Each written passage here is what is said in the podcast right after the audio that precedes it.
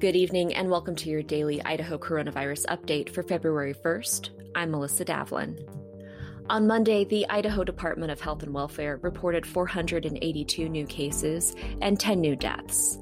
That brings the statewide total to 163,165 known cases and 1,735 deaths.